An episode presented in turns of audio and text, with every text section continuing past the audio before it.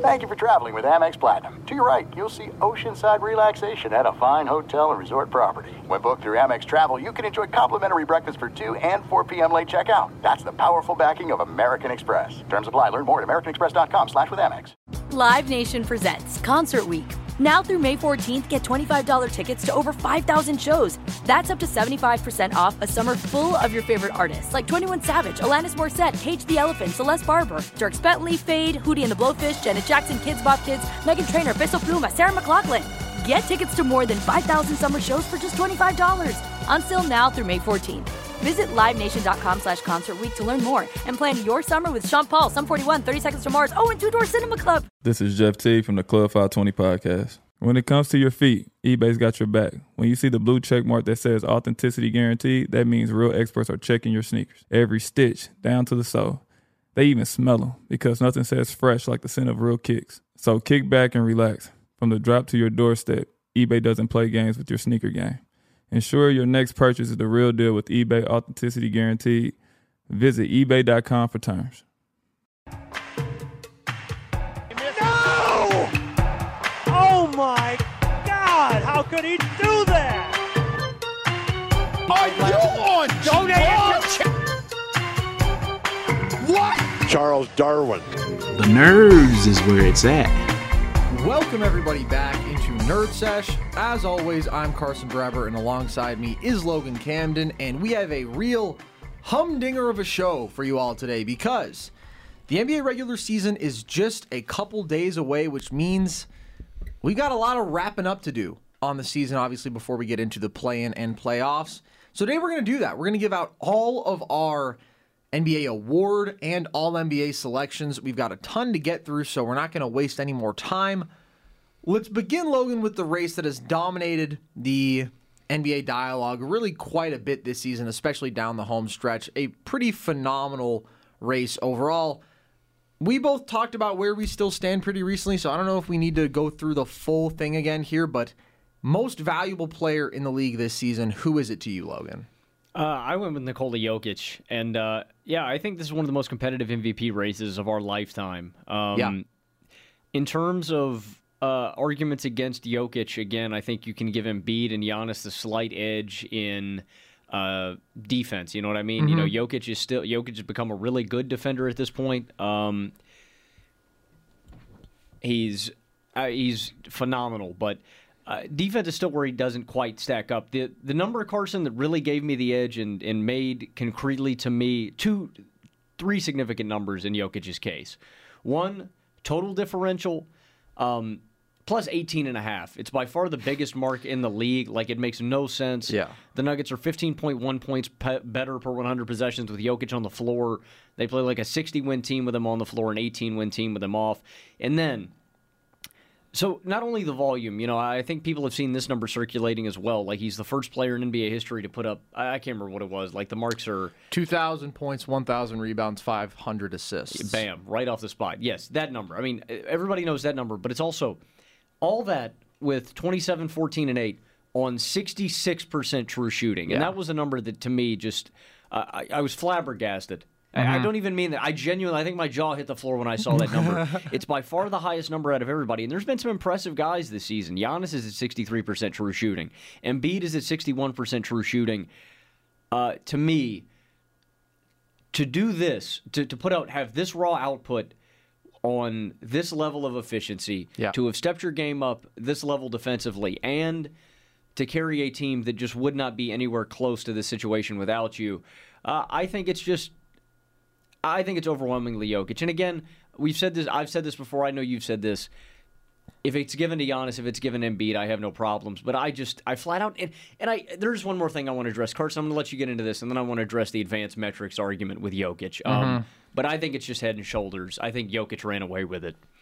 Yeah, I agree. Well, I don't know if I would say it's head and shoulders. I actually think that there are multiple cases to be made, and you could make a Giannis case that wouldn't really upset me. But I think the crux of it has always been you're talking about historically unprecedented volume, as you already touched on. Nearly historically unprecedented efficiency, right? He's only the fourth guy ever to score 27 points per game on 66% true shooting while carrying that kind of playmaking load. And as we've talked about, improving defensively as he had. And then just the burden. And it's the fact that he hasn't had a Khris Middleton or a Jrue Holiday to rely on this year, and he hasn't even mm-hmm. had exceptional role guys like there are in Milwaukee and Philly. And still, when his team has been on the floor, they've been every bit as good as those two teams. Like it's just a remarkable all-time accomplishment in terms of everything we've talked about, versatility offensively. The guy just continues to improve. His efficiency on twos is unthinkable. He is among the best post scorers in the league. He roams around off ball, curls around screens, can be a catch and shooter in those respects, attacks from the perimeter all the time, pushes in transition. He does literally everything offensively at a high level. Maybe not literally everything. You don't see him crossing dudes over like AI much, but outside of that, No, it is I all swear I saw that the other night. Yeah. You know, maybe he's even added that to the bag. So I think that this is one of the greatest individual seasons we've ever seen, mm-hmm. straight up, certainly on the offensive end. And I don't really think there's a counter argument. And you mentioned the advanced stats thing. I mean, No, I want to. I want to get into that. Yeah, for a go ahead. Yeah, I mean, I just maybe this is more directly directed at Nick Wright. Um, please. I mean, dude, like they talk about, oh, Jokic is the advanced metrics MVP, Mm-hmm. and then they pull out PER, they pull out VORP, uh, box plus minus, defensive box plus minus, offensive box plus minus. Yeah. Look, Nick Wright. Us actual NBA nerds don't use those numbers Mm-hmm. because they don't mean anything. It's like, yes, Jokic leads in all those things, and they prove he's fantastic, but it's like, just because you don't agree with using those metrics either, or what they mean, it's like, why, why hold that against Jokic? We're not all of those numbers, yeah, while they're impressive, I use none of those in my argument. I use none of those in my case because they're just not relevant. Didn't Like- mention them. And I think just off eye test alone, you could go with Jokic. I don't know. Let me ask you this. Because I think this is a different component. We always talk about, we go into numbers, we go into how these guys play, right? Mm-hmm. And analyzing the game. What about in big moments? Like, do you think Jokic had enough big moments this year to be MVP? Because I think that's also a key component. I always find that to be a bit of an overstated part of the conversation. is, Are you talking I- about like clutch moments? I just mean, yes, just big kind of signature moments. Who do you think had the, it out of these big candidates? Who do you think had the most signature moments? I don't think that that category goes to any of them. I mean, I think people would look at like DeMar. you know, like I just think in a single season sample size to look at a handful of moments in the final 30 seconds or whatever, it just doesn't really mean that much when these guys are playing 30 something minutes a night every single night. So I wouldn't really give a significant advantage Well, I to any of these three in that respect. Yeah, and I don't think it's that important. I think I think it does matter a little bit. I don't think it's the most important component in an MVP uh, debate. I'd say that Jokic's what MVP moment was the Clippers game. That uh, The whole year has been his MVP moment. I mean, it, he has been mind blowingly brilliant every single night. I don't know. That to me is well, yeah, much no, more I'm just saying like his. I'm just thinking yeah, about their that would be moment. the one. That would be the one. But how about just this entire home stretch of the year where he's averaged 35 a game on 70% shooting over the last eight games or whatever it's been? Historically unprecedented again. Like, it's just so easy to argue for him as the best offensive player on the planet, maybe the best overall player on the planet. I would make that argument, but I understand people who push back. But offensively, I think he's damn near separated himself from the pack at this point and the MVP of the league. And I completely agree with you on the advanced stats front. I mean, it's just a guy in Nick Wright who has very strangely chosen to have an adamantly anti Jokic agenda for some reason, which makes no sense. And so he's constructing arguments that are a figment of his imagination and he's pointing them towards exactly nobody. I'm a pretty big basketball nerd, right? Like I think the way I talk about the sport, people would say, "What a nerd!" And I am adamantly anti single number metrics. I don't think that you can encapsulate someone's value. What you're basically doing to me is box score aggregation and throw some efficiency in there. But all right, I can do that. But again, you just break it down into so many components and you look at his roles and you look at the on off number and you look at the production, and the efficiency, and you just watch the guy play basketball. It's not very hard to make an argument for him. So I think that we are aligned on that. I would have Giannis too at this point over Embiid. I think just with a little bit of the Even with the scoring title. oh, the scoring title by what? Point two points yeah, I per mean, game. it's not that much. Yeah. Yeah, I mean that to me is insignificant. That's dismissed. What do you think? You would have Embiid over Giannis? It's a good question. I just think when you look in in terms of, I guess if we're going with the less help thing, yeah, I, I think it's close. Um, I think I just think Embiid is just Embiid's had a massive burden on him all year long. Like, I'm not saying Giannis hasn't. Giannis again leads the NBA in you know three point field goal assist. He's been the engine for this team. He's arguably the best defender on the planet. Um, it's tough. I don't know. I, I feel like just because Embiid is a little more skilled offensively, I want to give him the edge, and I don't.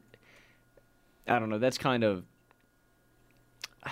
that was honestly the edge that I was going with. It's just in terms of pure jump shooting, he was eh, eh, Giannis was more efficient this season though. I, it's tough.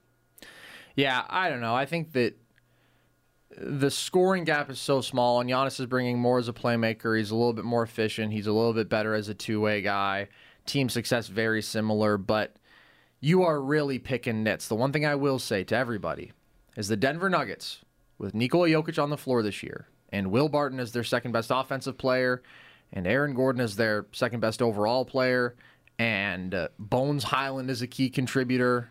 And I like Bones, but that was not a preseason expectation. They have outscored their opponents by more than the Bucks have with Giannis and the Sixers have with Embiid. It's really a mind blowing accomplishment. So anybody who can't acknowledge that is just not paying enough attention. All right, let's move on, Logan, to Rookie of the Year. And we had this debate as well pretty recently and shared where we both came down. But has that changed for you? Who do you have as your Rookie of the Year? No, I still have uh, I still have Evan Mobley, and uh, you know I want to give credit to to both the runners up. I mean, this has been a really good rookie race. Like I I don't, I don't remember a a a recent rookie race like this where I've been.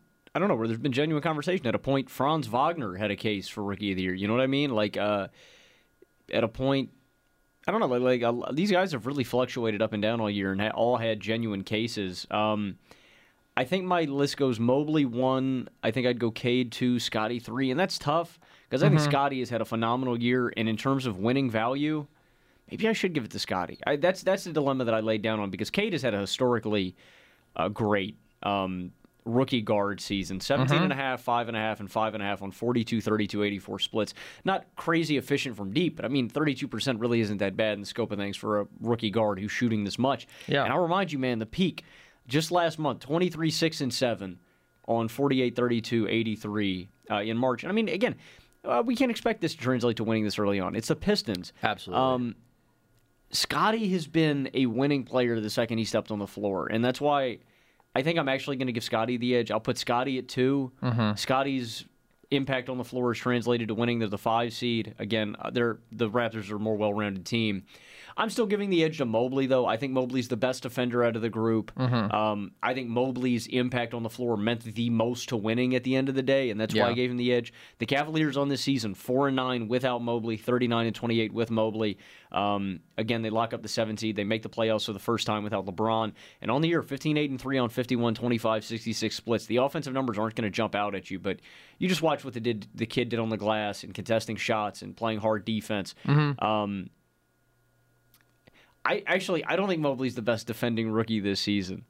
I think Mobley's the second best. I think Herb Jones is the best defensive rookie this season. Interesting. But um, Herb is a dog. I'm going to give. Obviously, Herb doesn't have what Mobley had offensively, and again, I think Mobley's game just translated the most to winning. So I'm going to give him Rookie of the Year. I'm with you. I would have Cade over Scotty.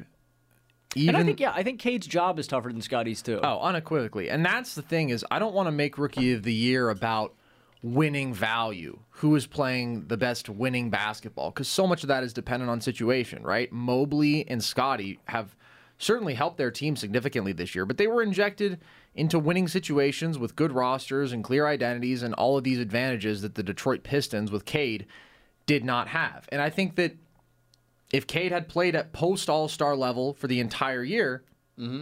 he would be Rookie of the Year, and it'd be tough to argue against that. I mean, that is a prototypical Rookie of the Year kind of campaign, right? You don't need to be the most efficient guy. You don't need to make a ton of winning plays. It's showing basketball skill. It's raw production, and Cade has had that this year. There's no question about his abilities as a shot maker, as an overall scorer, as a playmaker.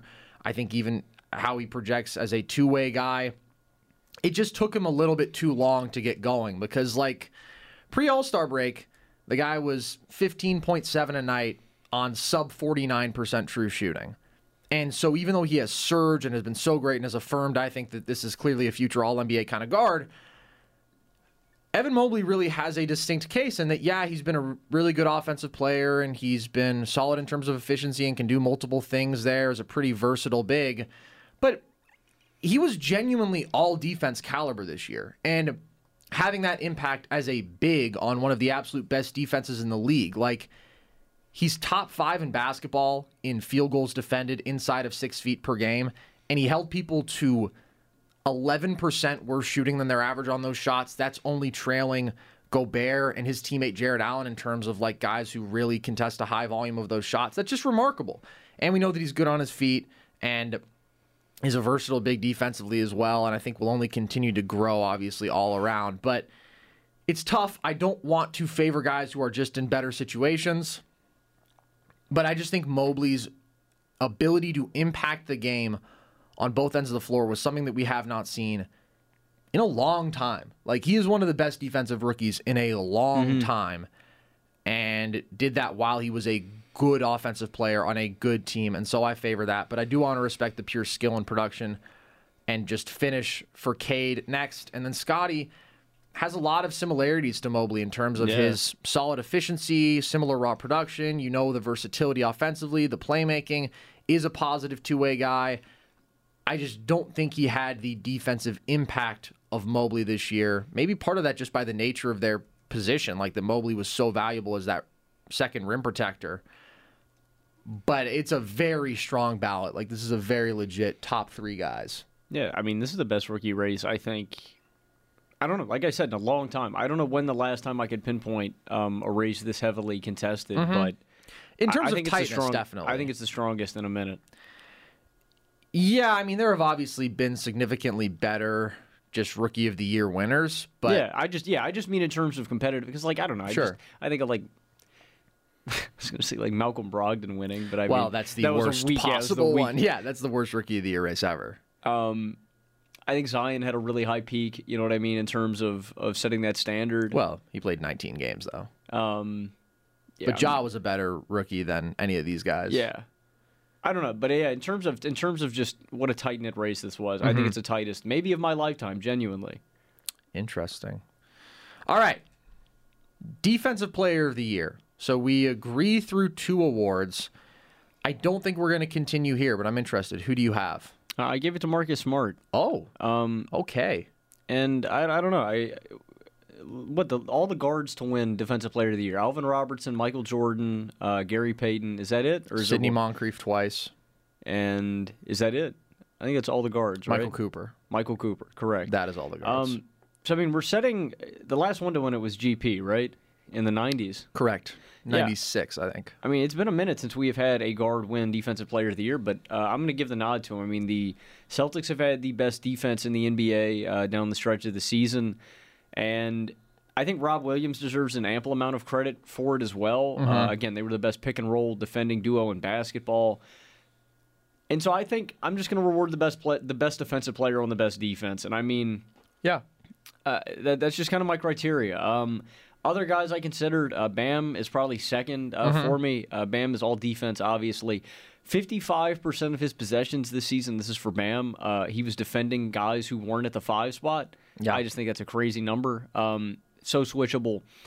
And I guess that would be the argument against Marcus is that he doesn't have the positional versatilities of other guys. Like he's just not going to be able to defend fives. But I mean, oh, you watch him, he can, yeah, he, can, yeah. He, he, damn sure tries. Um, but no, my criteria, I'm giving the I'm giving it to the best defensive player on the best defensive team. And now that Rob is out, I think it's concretely Marcus. I think Marcus had a shot to win it with Rob Williams on the floor too. Um, mm. I don't want to understate what Marcus has done this season. I just think.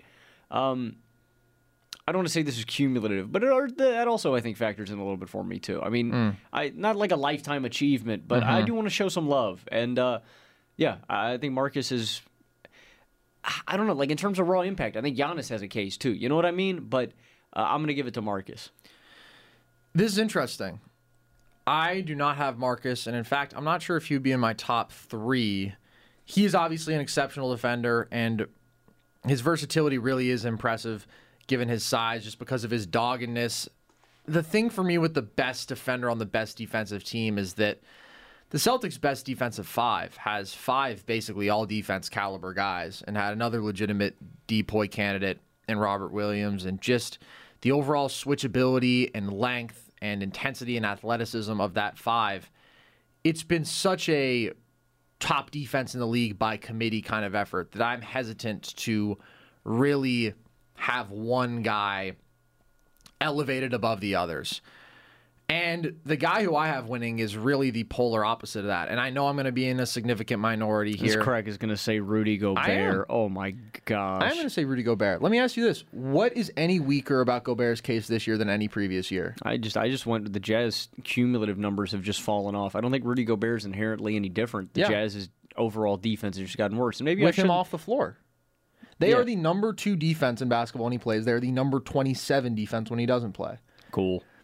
I just think, dude, it's such a clear instance of voter fatigue. I'm of just voter so fatigue. tired. I'm so tired. Well, that is what voter fatigue is. I'm so is. tired, bro. I Who said I cares? underst- I said I understand I'll be in the significant minority, but I'm here making an objective case. The guy is still outside of Draymond, who played 43 games this year, the best regular season defender in basketball. He's on a What would team. you say? Let me ask you this, Carson. Okay. Would you say the Jazz are stronger on the offensive or defensive end? Offensive. What's going to hold them back in the playoffs? Their perimeter defense and a Yeah. lack of versatility offensively. Yeah. I mean, they have three legitimate liabilities starting defensively at this point. They lost one of their better wing defenders in Joe Ingles. And so I just think it's like he's still doing his job, dude. He holds people 13% below their typical field goal percentage inside of six feet. The Jazz defense is seven and a half points per 100 better with him. He is every bit the intimidator Yeah, I- that he's always been. He's a good switchable big. It's like everything that sucks about the Jazz defensively has nothing to do with Gobert. It's the fact that they have just turnstiles on the perimeter. I'm not going to act like Gobert wasn't on my ballot. Gobert was three for me, but I would not give him the edge over Bam Adebayo. And in terms of just I just think he's a more impactful guy, dude. Like you still see it. You still see that he just takes away the paint in so many games. Yeah, I guess I just prefer the versatility a little more. You know what yeah, I mean? Yeah, that's fine. Bam is second, and I considered Bam. And like the switchability is definitely valuable. He holds people 5% below their average shooting percentage outside of 15 feet, which just speaks to the fact that the dude has feet Super and just arm. agility. No, I think his feet are just remarkable. I mean, yeah, he's long too, obviously, but and he's a damn good rim protector. I have no issues with Bam, and the Heat defense is great, but I just think it's the same case that we've always been making for Rudy. And I still don't think, in terms of night to night impact on that end of the floor in the regular season, anybody compares to him. So I guess, yeah, it's kind of boring. He's not going to win this year. But I don't think that anybody can compare in terms of elevating a defense single handedly. And if Draymond Green had played this full year, he would have been my defensive player of the year. Uh, but yeah. he didn't. I was just about to say that. I thought Draymond, you know, for time that we actually saw him on floor, I thought he was the best defender uh, in the NBA. But You want to know one guy who I actually considered straight up for Depoy just because I'm feeling super wacky? Cal Bridges, Matisse Thybulle. wow. I just think he's the best perimeter defender on the planet. I don't know that we've ever seen I mean, a. yeah, you saw that. Was it? Was it? I mean, the game the other night, um, the the closing possession where you know Mm-hmm. Yeah. Tease pokes that ball loose and just Yeah. closes the game out. I've never. I don't think I've ever seen anything like that. I don't know that we've ever seen hands like he has. I don't know that we've ever seen an ability to weaponize length like that. I don't know. We've never seen a shot blocking guard like him. We've never seen a guy who defends the three point line like him. I mean, he held opposing players to 24.5% on threes this year. And you think, oh, that's a stat with some variability. With Tease, it's not, dude. Like, it's truly unprecedented. And he's giving you 1.8 steals and 1.1 blocks a game and is just an all around clamp on a good team defense. And yeah, he plays 26 minutes a game, and I still don't think, unfortunately, as a perimeter guy, he can compare an all around impact to a truly great defensive big. But I certainly thought about it. I think that he is a better defender, point blank, than a Marcus Smart. I think he's even a better defender than a Mikal Bridges. But I'm going to go with Gobert because, again, I just don't think his case has actually changed. People just hate the Jazz. They're tired of the Jazz. They're tired of Gobert, which I can understand. But I try to be as objective as possible in my selection process. I will give a little bit of a shout out to Triple J, too, just for his dominance as sort of a help side rim protector and leading the league in blocks, holding people 14.5% below their typical shooting inside of six feet. He's gotten a lot better. Still some of the discipline issues He's not the complete rim protector that a Rudy Gobert is, but he had a phenomenal, phenomenal defensive Dude, season. I mean, yeah, give a ton of credit to Triple J, dude. In terms of like, uh, like guys I want defending the pick and roll too off a switch, or uh, his arms, his agility, they give him just so much, so much flexibility and just how to play defensively. Like in terms of being able to drop, um, and being able to switch. Jaren is, Jaren is a freaky defender. I'm so glad that yeah. People picked him for most improved this season because they expected him to, you know, develop. I think a lot offensively. I don't think he was ever going to be in that conversation, just because I think me and you, people recognize what he is offense. I think smart Yeah, heads know. freak. Eh, But defensively, I'm so glad to have see him seen him take this leap. Like I, I don't know, man. Like not that I ever thought Jaren was not going to be in the NBA or something, but he's been disappointing. he's been he's been disappointing Uh-huh. in, in terms of what we thought he could be. Um, Yeah. and I think this is just.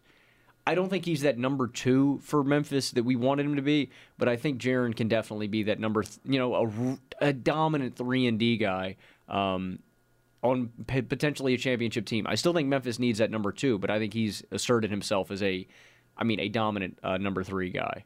Yeah. He's just got to figure it out offensively. He's got to. I don't think that. I, I think that's kind of. I think. I think we're Okay, expecting well, a little much. his shooting needs to return to where it was over his Yeah. first two seasons. And if he can just get a little tougher, dare I say, stop taking so many damn floaters. And I don't know. I don't expect him to like suddenly develop like a legit post game and start like playmaking and stuff, but just take better shots and make the shots that he made your first two years because with what he brings defensively, uh, he is absolutely sensational there. All right. Let's keep it moving here, Logan, because we do have a lot to get through. Six man of the year is Tyler Herro. I don't think I even want to open the floor because we have so much to get to. Yeah, I mean, dude, Tyler Herro is the the hot take. Uh, this is what kept me. I'll spoil a little bit off. I kept Jimmy Butler off my All NBA third team uh, because I think Tyler Herro is the Heat's best offensive player. And I, I, I mean, I think you can Wow. make an argument uh, in terms of tough bucket getting. Um, I just think point blank, I think Tyler Herro is the best offensive player for the Miami Heat, and that's why. I mean, that's why I kept Jimmy off my All NBA third team, and I don't even. Yeah, it's not even close. Tyler Hero is flat out. Tyler Herro is one of the best six men ever. Eh, This season, eh, it's uh, twenty off the bench every single night, consistent. And when when he's on the floor with Jimmy and Lowry, like they are deferring to this man. Yeah. Yeah, I, let's not spend a whole lot. Herro ran away with this. This has been an amazing season for Tyler Herro. I'm, I'm just hyped, dude. I, I love this guy. Completely agree. And to do it on basically league average efficiency is actually impressive because a lot of fill it up sixth men, it's just kind of a volume product. And yeah, he takes a lot of tough shots, but he's versatile, man. I mean, he can do it out of the pick and roll, he can do it out of isolation, he can do it away from the ball as a catch and shooter. His playmaking has evolved. Nobody comes remotely close. And honestly, it's a weak field besides him this year, anyways. Yeah. So that's the easiest choice on this ballot, no question. Coach of the year. Logan, who do you have? Bro, I did not write down Coach of the Year. well, I didn't write down most improved player, so Um, all right. aren't we just balling out of control? Let me uh let me get uh Here, I can go let me get first. I'm gonna take I I know I'm gonna go Okay. with. Uh, I'm gonna take Oh, actually I don't. I'm choking. I'm choking. I'm down All to right. 3. I'm down to 3. Okay, I'm gonna go. I'm taking Taylor Jenkins. Monty Williams is gonna win this award. I have absolutely zero gripes with that. These Suns have been a historically great regular season team. They have done that while overcoming some health adversity. Suns fans will overstate it because they don't understand that nobody in the entire league has been healthy this year. But you do it without 15 games of CP and similar with Ayton and Book missing more than 10 games and yet the machine just never stopped. It's a remarkable accomplishment. Last year, he also belonged firmly in the conversation. They're an exceptional two way team. They're a well oiled machine in every way. Their depth is great. Uh, Multiple guys have gotten better on that team. I have no problem with anybody picking Monty, but I just think Taylor Jenkins, for me, the three years he has been in the league, has belonged somewhere on this ballot every time. I mean, certainly his first year, last year, maybe not quite as strong of a case, but still a really good basketball coach. And this year, it's been incredible, dude. The Memphis freaking Grizzlies have won 55 games.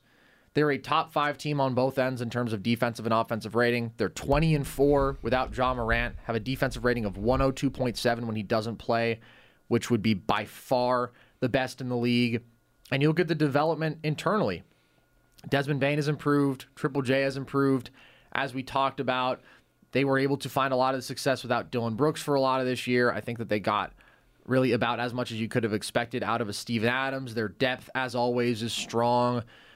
I don't think many people expected Ziaire Williams to be like ready to start and not look totally out of place on one of the best teams in the league. Their two way identity is really pretty exceptional. They understand what they do well and they just run with that. And they're going to have somewhat comfortably the second best record in basketball this year. That is an insane, insane accomplishment. Obviously, by the way, Ja Morant dramatically improved as well. And some of these are just organizational factors. They draft well, they develop well. Not all of that is just Taylor Jenkins, but I think he really understands his personnel. He puts people in positions to succeed. He's established a culture. All of these things are so impressive. And I just think who overachieved by more? The Suns, you know, if they win 65 games, or the Grizzlies if they win 57 games. I think it's unquestionably the Grizzlies. Yeah, I mean, he makes a good case, and I think you narrowed down. Um, I think you narrowed it down to the two of the three guys on my ballot, and I'm conflicted. I think a lot of what you said about Jenkins applies to uh, Monty as well in terms of organizational development. Like Mhm. James Jones has done a phenomenal job of Oh, bringing my in God. free agents, of drafting. Yeah. Um, and I don't want to discredit Monty because I think Monty's going to win. I think you're 100% right. Monty's going to win this award, and he's well deserving. My coach of the year would be Ime Udoka, though. Sure. And He'd be, he would be my third guy. I think I just watch a lot of Celtics breakdowns, man. And Ime's offense, I, I love everything that Ime has done. Mhm. I think Ime is one of the most brilliant guys in the league in terms of schematic adjustments, in terms of what he is doing in game, the type of offense Boston runs. I think. I think the Celtics and Ime Udoka are going to have one of the most successful runs in franchise history. I think we, I, I mean that. Eh, The Celtics are the, one of the most accomplished franchise in basketball. They sure are. I expect multiple championships out of Boston with Udoka at the helm, and I'm going to be very disappointed if they do not reach that. I think Udoka is flat out genius, and um, I think for those reasons, what I've seen on the floor, I've seen enough. I think he's, I think he's the best coach in the league, and I think. Like I said, Monty's going to win it. Monty is well deserving. Like cumulative too, because what Thibs got it last year. I thought that was Monty's award as well. Mhm. Um, Monty deserves it, but I think Udoka is the smartest, most brilliant coach in all of basketball. It's one of the greatest single season turnarounds that we have ever seen to go from a team that 20 games in was playing as like the number 20 defense in the league and had no rhythm offensively. Guys weren't knocking down shots. Their star players weren't making their tough shots. To evolve from that, to keep it together, to become unquestionably the best defense in basketball, to become an elite offense. Like it's just everything has gotten so, so much better with the Celtics. And I think that if you were giving this award over the last 60 games of the season alone, there's no question that Doak would be the guy. I still think that the Grizzlies overachieved their expectations more overall. I think their success without Ja is kind of unfathomable. Yeah. But I have zero problems with anybody picking Udoka here. And you're setting some high expectations there, man. It's tough to put multiple championships on anybody, but he I has mean- come so far. Like I was unimpressed in the early goings of the season. Obviously, just because the Celtics overall were a dumpster fire, and they've just been brilliant ever since, and he deserves an immense amount of credit for that. I mean, dude, I, I even eh, this is even with a pretty hard bench. You know what I mean? Like they're counting on Payton Pritchard, Sam Hauser, guys like this down the rotation, dude. The Celtics shore up those guys. You know what I mean? They get one more really good guard off the bench, and I and I like Payton Pritchard. I think Pritchard can Mhm. play.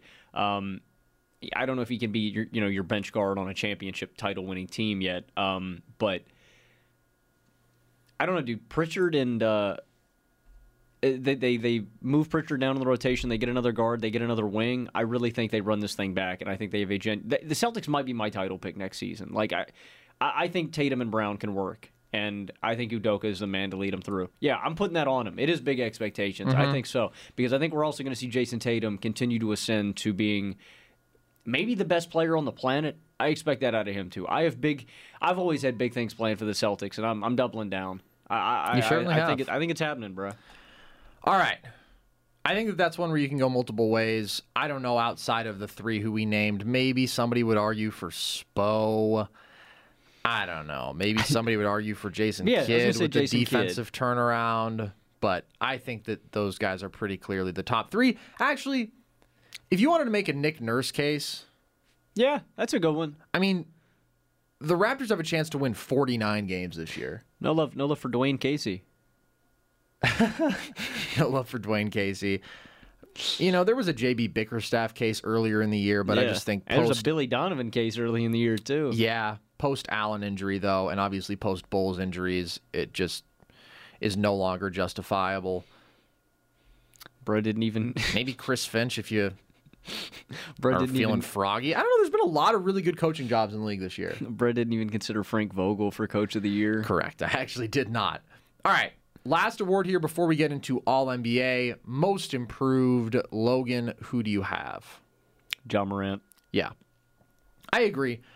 I think that there's a lot of guys who have gotten a lot better this year. Mm-hmm. A lot of respectable candidates. We've talked about Garland just with his continued evolution into like real primary offensive engine, getting more efficient, the mm-hmm. playmaking growth. Tons of guys who took the leaps in raw production. Jordan Poole. Jordan Poole and Maxey and Herro kind of all stepping up in that fill it up scoring role.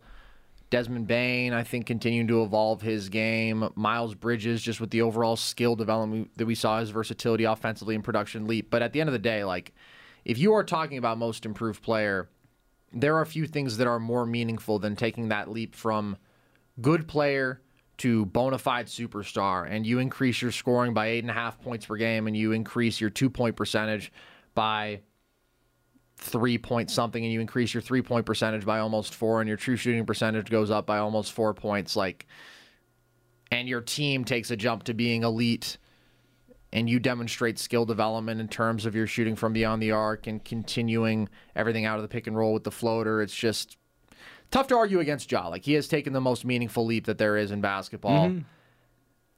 Maybe if Maxey weren't a second year guy, there would be like a legit case for him. I think is Gar- Garland's two for you, right? I think Garland's I think two Garland's for me. probably two for me.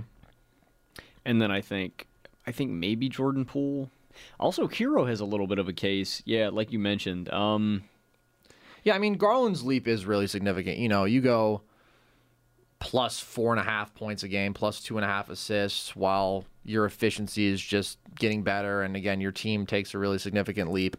I think he would have to be second because the dude is a star, and I've always loved Garland, but he's gotten a lot better this year. yeah, 100%. A lot better.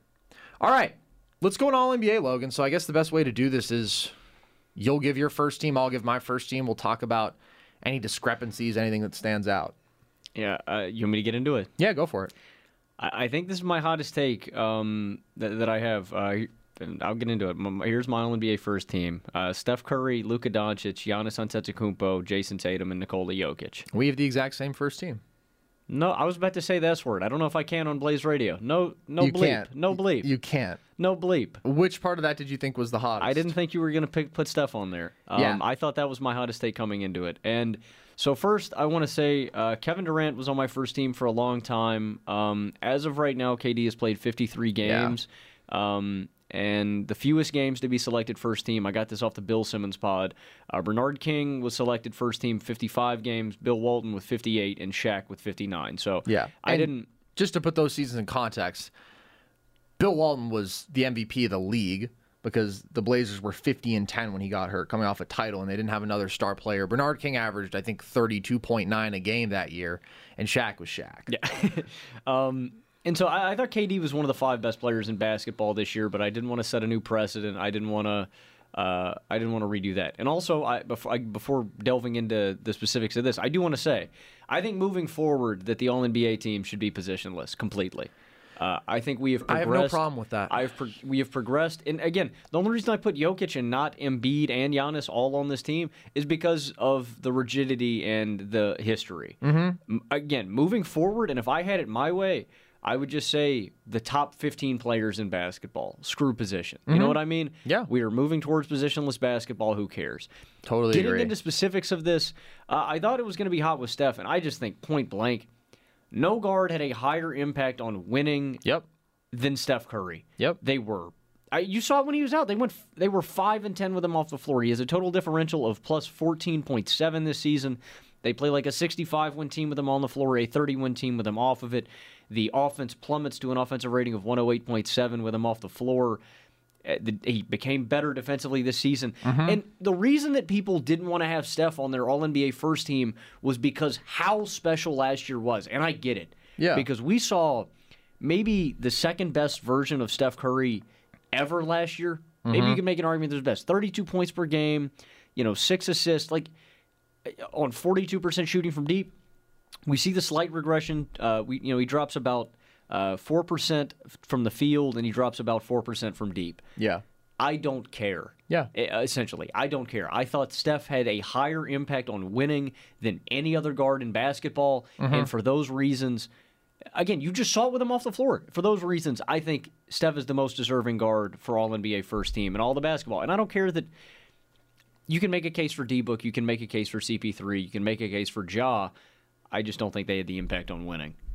So I also didn't really think I was going to have Steph just because I think there's been such a sour taste in the old mouth Yeah. after his injury and just with the Warriors' regression as the year went along.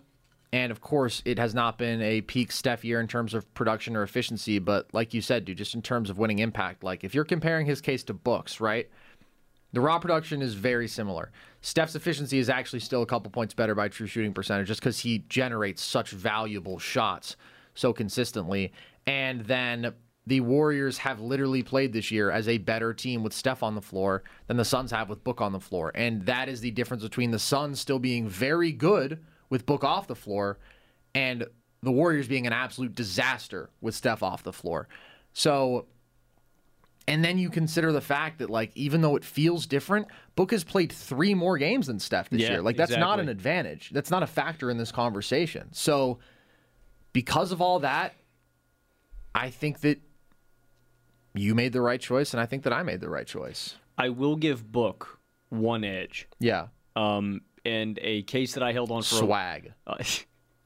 Uh, uh, Book is a very swaggy young man. Mm-hmm. Um, Booker without CP3 did play Yeah. at an MVP level Oh and an All NBA first team level. In those 11 games, uh, they were 8 and 3. Book puts up 25, uh, 28, 5, and 7 on 52, 40, 90, 64% true shooting, Mm-hmm. basically, um, with 1.8 steals per game. And so for a long time on my first team, I had Devin Booker and Chris Paul because I was like, this is cumulative. I'm going to give them, you know, I'm just going to give them the benefit of the doubt. Mm. Book played at MVP level, and then I, I I feel like I took it at a, a much more smarter uh, angle. But Book definitely had a case. Um, Yeah. Luka here, I, I I don't know, man. Like I, the Mavs offense would be directionless without Luka Doncic, and it's weird. The Mavs play like a better team with him off the floor, st- analytically. Mm-hmm. It's like a 46 win team with him on the floor, 52 win team with him off. Um, he is he's a huge minus defensively. They are five points better defensively uh, with Luka off the floor. I mean, at the end of the day, I mean, 28, nine and nine Yeah. on pretty solid efficiency. Like Yeah. the way Luka plays basketball is you're playing Luka ball, and it, you got to deal with it. But Luka makes this thing go, and he has played so much better. Like it was such a bad start to this season, man. Um, he just gotten so much better as the years gone along, and I think that um, Luka makes this thing go point blank. Like the, the the raw output, I had to reward. Yeah, it's crazy. Crazy also that, not to put you on the spot, but Luka Doncic was not on your All Star team. Yeah, I mean, I, I still don't I still don't regret that. Brandon Ingram was playing really well. Brandon Ingram also not on any of my All NBA teams. I just want to give him a shout out. He's been averaging like 26, six and seven over this last month, playing really good defense. Um, yeah, you're right. He wasn't, and that was I, I, I said that right after the show. I said that Luka was probably going to make me eat my words. He did make me eat crow. Yeah, Um, but regardless, I mean, he had been wildly disappointing yeah, up to that moment. he'd And been horrible. he had been really, really bad by his standards, and since the All Star break, he's 39 and 8 on 60% true shooting. Like he just has a gear that he can dial up to offensively that from the perimeter right now in the NBA in terms of that scoring playmaking combo, it's like LeBron is there. Trae Young is close, but he doesn't have the physical imposition Uh, I- aspect. yeah, I'd give Trae that edge though. Trae's up there. And so, actually, it's interesting that you say that because I considered Trae for a first team spot because I think that in terms of just offensive production, he was more consistent than Luka this year. Yep. He piloted a better team offense. He Yep. was more efficient. He is, in terms of raw output scoring and playmaking, right there. He is a bigger minus than Luka defensively, but Luka is also, as you said, a minus. But he's a significantly bigger minus. There is no doubt about that. And he's played 11 more games. So I really thought about putting Trae on the first team.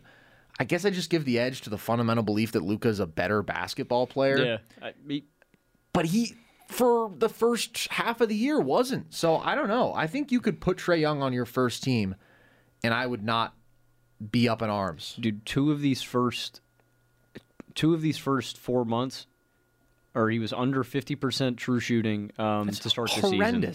He was under fifty-five percent true shooting in November and January. Like, and he was doing this on, you know, I mean, pr- pretty low stuff points per game wise. Like per, for Luka, Yeah. 22, uh, 22 in October, and then twenty-five in January, November. Like.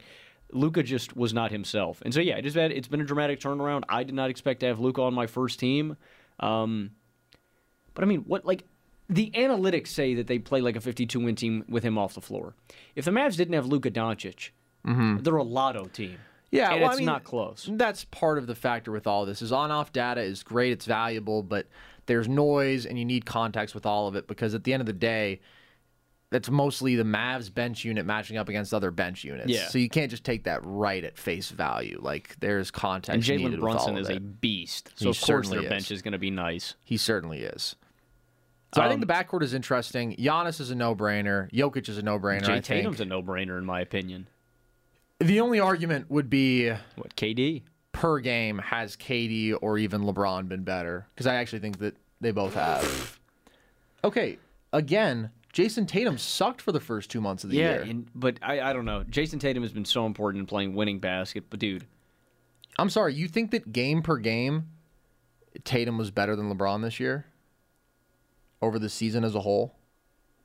defense included, Sure. Yeah, at basketball. hundred basketball. percent, hundred percent. Yeah, I don't think that I agree with I that. don't think it's close. Wow, I don't agree I with think in that. terms of winning impact, I don't know, dude. Like LeBron, LeBron was checked out a lot defensively, yeah, and I'm not going to act 100%. like he was. In the home stretch of the year, no doubt. I doubt. wouldn't even just say home. For a lot of the year, LeBron was checked out, bro. yeah, Look, look. I, I LeBron's on my second team. All love to LeBron. To Mm-hmm. put up 30 points per game in a situation like that on 62% true shooting is Yeah. insane at Yeah. this age. But Jayson Tatum, total differential 16.1. Celtics are 13.1 points better per 100 possessions with him on the floor. They play like a 67 win team with him on the floor, a 31 a 30 win team with him off. Um, their offensive rating plummets to 106.2 with him off the floor. Their defensive rating balloons to 110.7. There is noise in that. There's a lot of good defenders in Boston, like you mentioned. But Jayson Tatum has been a plus defender all season long. He's played hard. I guess the one argument against Jayson is that uh, efficiency wise, that's probably the thing that I'd go with. Um, 57.4% true shooting, 35% from behind the arc. He's putting up 27, uh, 8, and 4. Um, final thing on Tatum, I mean, I think he's just been, I, I think cumulatively, he's just been better than LeBron.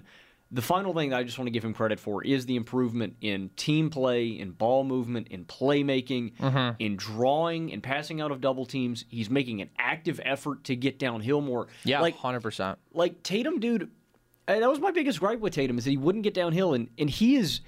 I don't think Tatum. That's what's scary about Tatum is I don't think he has maximized what he can be offensively yet. I think mm-hmm. we are just seeing the start of it, and the biggest thing is he's just doing little things. And what I mean by that is he's getting a screen and he's going downhill and he's kicking it to the first guy at the top of the key. Mm-hmm. And then the guy at the top of the key is making the swing pass to the wing. Yeah. And they're getting a three. And it's like Tatum just didn't do that.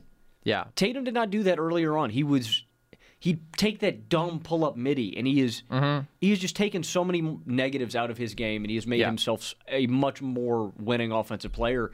And I've loved that. I think Tatum is going to be the best player on the planet one day. It's interesting. I mean, I think that the biggest challenge for him will be probably reaching the level as an overall offensive engine. But I've been saying for a long time that I think that he was clearly in the prototype of the next truly great wing in terms of being a score first guy like a KD, like a Kawhi. Not saying he's going to be Kevin Durant because we'll never see another Kevin Durant, but like the Kawhi mold, you know, n- never quite reached that ceiling defensively, but offensively. I think absolutely, especially with the commitment to getting downhill that we've seen. Like you said, the free throws are way up. And yeah, he was unimpressive, to say the least, to start the year. He sucked. He was shooting like 40%. By the end of November, which is 20 something games into the year. But he has been absolutely exceptional ever since. As we continue to do the guys who have just gone off post All Star break, he's 37 and 5 on 63.4% true shooting while playing at a borderline all defense level for what has been right up there for the best team in basketball in that stretch. Like mm-hmm. The finish to the year for him, the impact on winning all around, I agree he belongs here. And yeah, the winning thing versus LeBron is tough because it's like if LeBron were in a better situation, I truly believe that he could be a legit plus impact guy defensively, and he waltzes to 38 and 6 so Yeah. efficiently. But regardless, I mean, when a guy has played 20 fewer games, I think that that really matters. Like this year is probably the most that I think just pure games played has factored into an All NBA Yeah, I conversation. completely agree. Like so few guys have played 75 plus this season. It's really, really strange. And so I think that Tatum is well deserved here, and I'm glad to see his progression up to this point because I have been a huge Jayson Tatum guy, and uh, he has developed in basically every single way this year. Shout out load management. Yeah, I Um, don't know about all that. I'm not actually a huge fan. Uh, Giannis has to be here as well. Yeah, we- um, I mean, yeah, if you want to brush up, I mean, I don't think we even need to talk about those guys. Giannis and Jokic are such obvious no brainers. 30, 12, and 6, a steal and a block a night, 63% true shooting. Yeah. All right, second team All NBA. Who do you have? All right, uh, getting down to the to the nitty gritty here. I've got Devin Booker, Ja Morant, uh, LeBron James, Kevin Durant, and Joel Embiid. Say that one more time. Uh, I have Devin Booker, Ja Morant, LeBron James, Kevin Durant, and Joel Embiid. Oh no, we do not actually have the same team. I thought that we did for a second. I have Trae Young over Ja. Okay, that's interesting. Uh, I'm assuming you went with the they're 20 and three without him. That was the thing that stuck out to you. Uh, it was actually more just games played. Ja's played 56 games this year, Yeah. and Trae Young has played 77. I actually think I think, or I think I do. 74? I think if I took this analytically, I think I went with a narrative, and that's why I went with Ja. I actually do. I genuinely believe Trae. that. I think I went with the narrative over who I actually think the Hawks would be dog Yeah. Mm-hmm. water without Trae Young. And the Grizzlies just have not been dog. They've been great without Ja Morant. At- ah, So- I- I'm not going to make the audible because I think Ja's been phenomenal. He but- has. But let me just say this Trae Young, more raw production, better efficiency by a couple points. We're talking more raw production as a scorer and playmaker. I think just clearly a more complete control of the game offensively, a absolute pick and roll savant has propelled the Hawks to be the number 2 offense in basketball pretty much this entire year without a legitimate star alongside him on that end. The disrespect to DeAndre Hunter. Yeah, sorry, DeAndre, top 15 guy that Logan would take to start an NBA franchise. And he's played almost 20 more games. And you mentioned the Ja Grizzlies excelling without him factor. I'm not going to sit here and say that's damning to him as a player or whatever. I don't want to overreact to that. But it is a small factor in this conversation. And yes, again, the defense thing is real for Trae. Ja is a below average defender. Like, you know, and at the end of the day, these guys' value is their offense. That's what it's about. It's about propelling team offense. And I just think that Trae did that better and was out there for a lot more games this year. It's really tough, in my opinion, if you play 56 games to be on one of my top two All NBA teams. The year that Steph played 51, he was third team All NBA. That was fair. Like it's a little bit different this year because a lot of guys are in the 60s because of what we talked about, but Trae Young isn't. Trae Young has been among the most dependable guys. He has been absolutely essential to his team's success, and he is right up there for the best offensive engine in basketball. And again, I think is better in that role than Ja Morant is. I think so too. Uh, well said. Um, Thank you. You make a good. You make a really good argument, bro.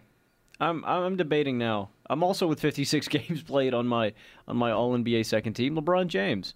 Um, right, but the forwards, yeah. I think it's so much more obvious that it Yeah. has to be KD I, I and LeBron. agree. Um, and again, I think if Unless you wanted to go DeRozan, but I don't know. if you're a wild man, Yeah. um, yeah, I really heavily considered Kevin Durant for my All NBA first team, and I'm telling you, bro, you just if you watch KD play this year, you know KD was one of the five best players in basketball, No doubt. unequivocally, and like. Like shout out Jayson Tatum, and I want to, and I, again, I want to show all the love to him. I would, pro- I would take Kevin Durant in one game. I would take Kevin Durant Oh for a God, playoff yeah, run. You know, it's, course. it's still not close. Like in terms of raw ability, the Nets were eight and nineteen. Like I, I, I think for people forget, like KD, KD put the team on his back. Yeah. And you know what, man? I, if we're looking at this from a historical context, because I was thinking about this earlier, man, KD got a lot of flack for going to the Warriors. Mm-hmm.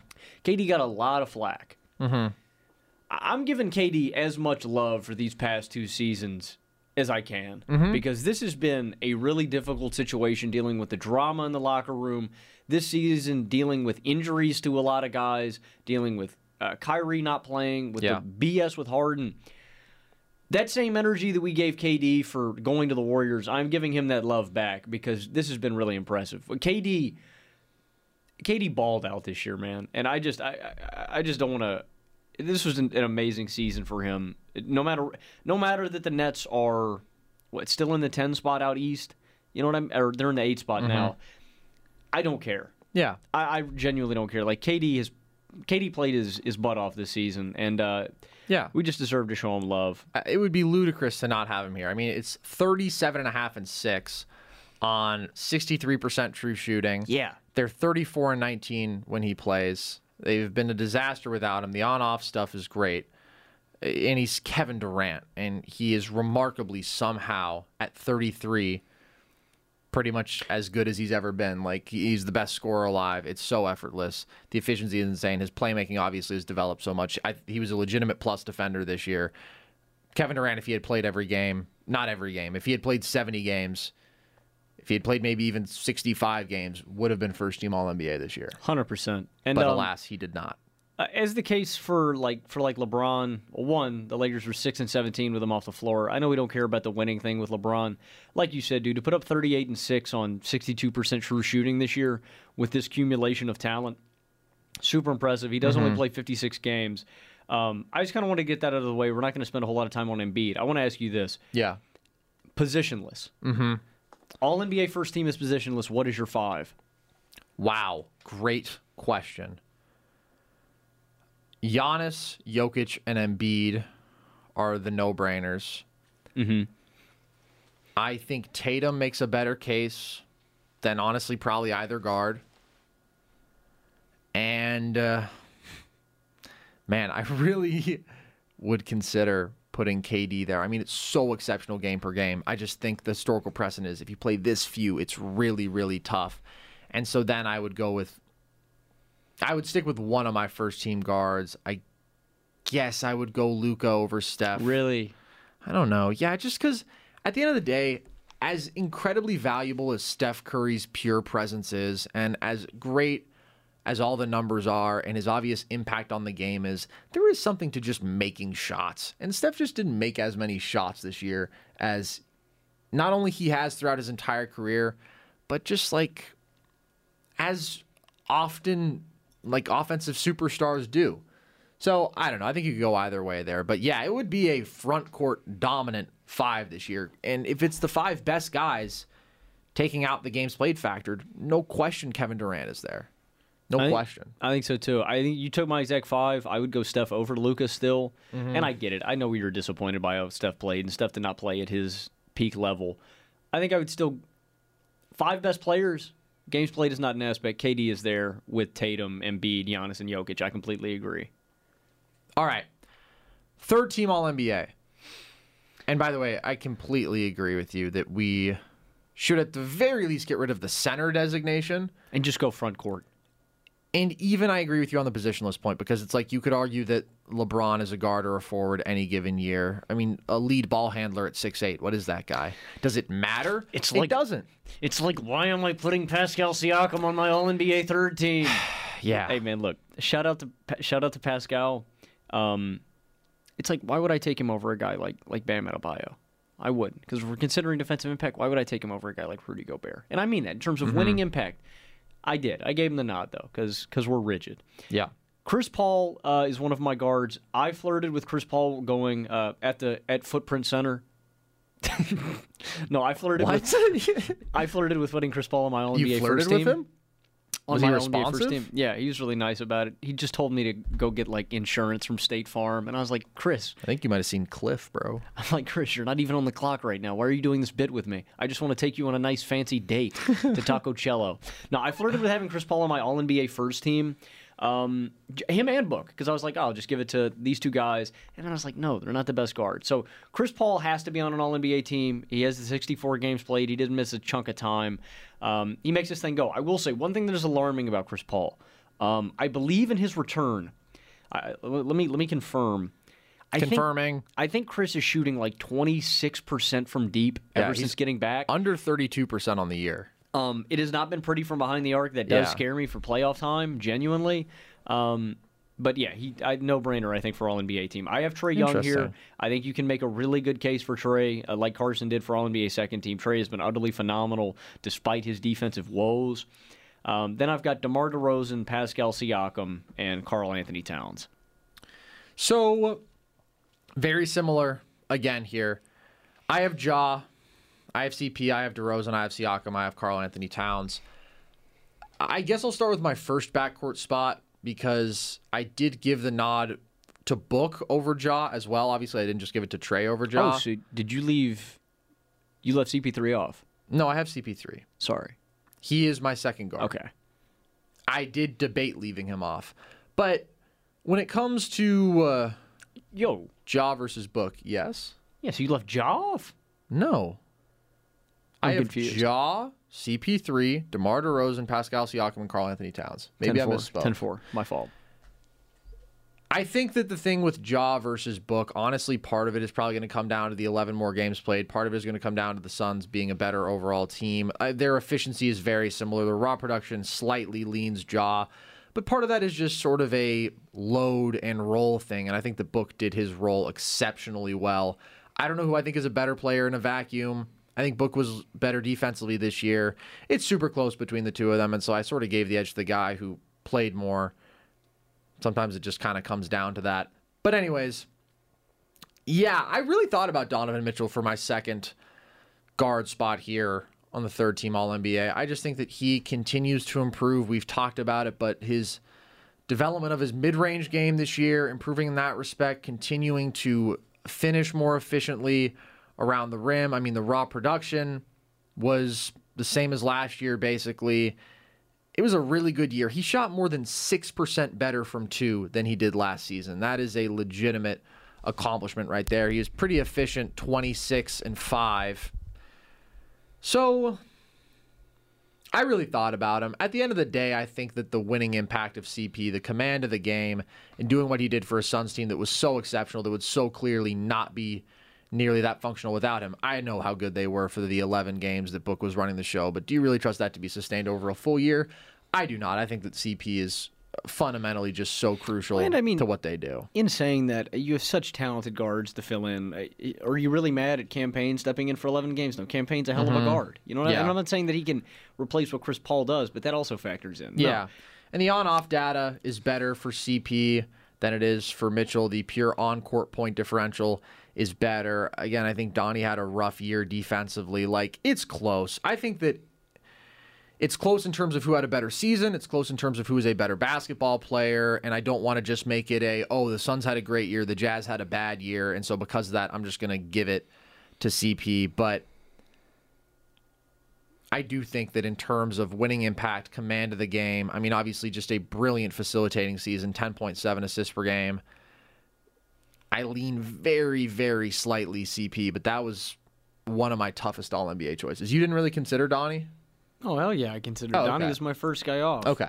Um, Donovan Mitchell was a tough omission, dude. I mean, 26 points a night. Um, carry, he's the best pick and roll scorer in basketball and the best pick and roll scoring team in basketball. He makes the Jazz offense go. It's it was a tough distinction. I think you laid out all the right reasons though. I went with CP3 too. Um, playmaking, defense, making this engine go, and like people, it, it cracks me up, man. On like Twitter. Sorry, it's a bit of a tangent, but like dudes like going, "This is this was y'all's MVP." You know, Chris Paul puts up 11 points or 12 points a game. Yeah, man, CP3's a game. It- It's you know what I mean. He's not he's not there to get buckets. That's yeah, Donnie's he's not job. the MVP, though. and He's He never been not. the No, MVP. they were laughing, but um, no, man, it's not his job. I did consider Donnie. I also considered like Zach LaVine too, man. Um, uh, Le- LaVine was a a less close omission, but yeah, I consider both those guys. I think when you were looking at terms of like you said, man, winning impact, I, I don't think it's close. I do think it's close. I think it's close in every way.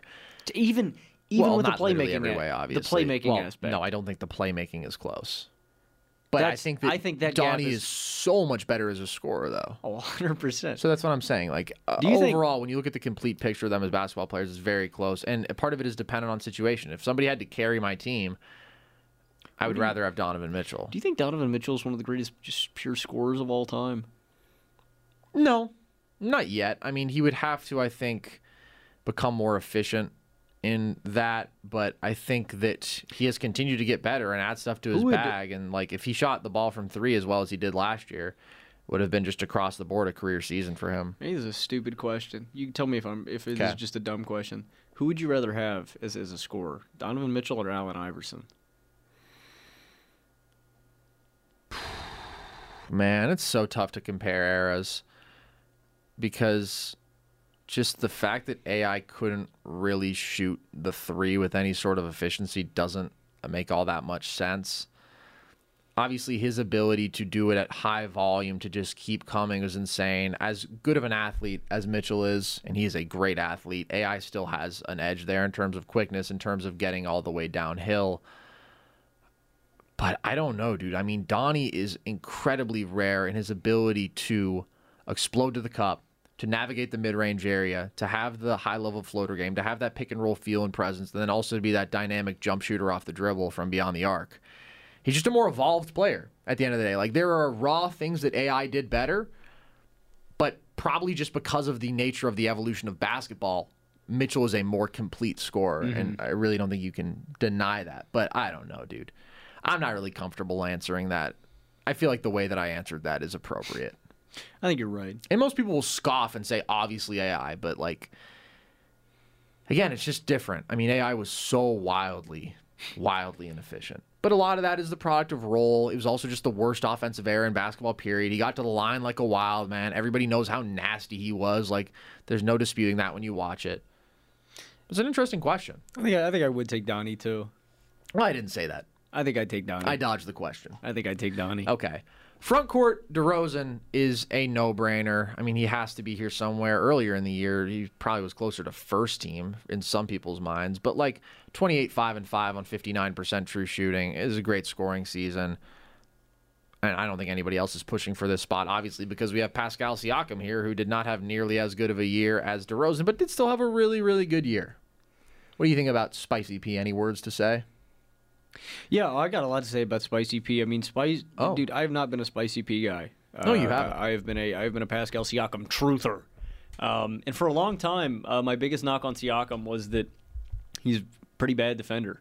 Um, bad at closing out, bad at staying aware, bad at sticking on guys off ball, bad at yeah, really just a lack of engagement on that end. And uh, Pascal's been amazing. Uh, Pascal's been amazing defensively. He's been so much better offensively this season too. I just didn't expect this progression.